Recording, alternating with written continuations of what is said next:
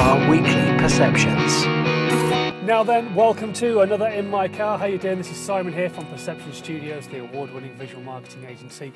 Uh, so, something I wanted to talk to you about today is something I mentioned in one of my daily vlogs the other day. Actually, uh, my brain took a, quite a bit of a hit. I had a bit of a brain fart uh, around about midway through the day. It was a Wednesday. It was a gloriously sunny day, and my brain just basically stopped working.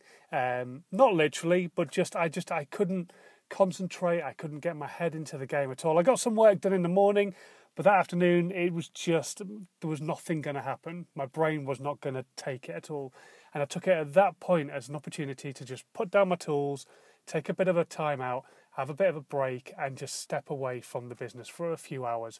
I was back at it again that evening anyway because I was at a networking event.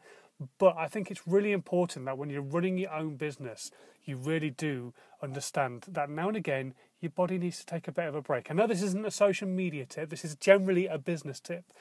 But just now and again, you are going to need to take a rest. You cannot always do the multiple double figure hour days and continue at that seven days a week and expect to not burn out at some point or another.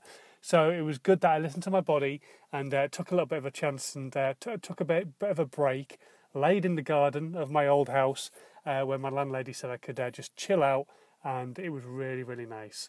So um, yeah i know like i say this isn't a social media tip as such or a facebook marketing or strategy tip but hopefully it helps you uh, understand that even when you're running your own business and like i am doing it, it's always worth taking that little bit of a break.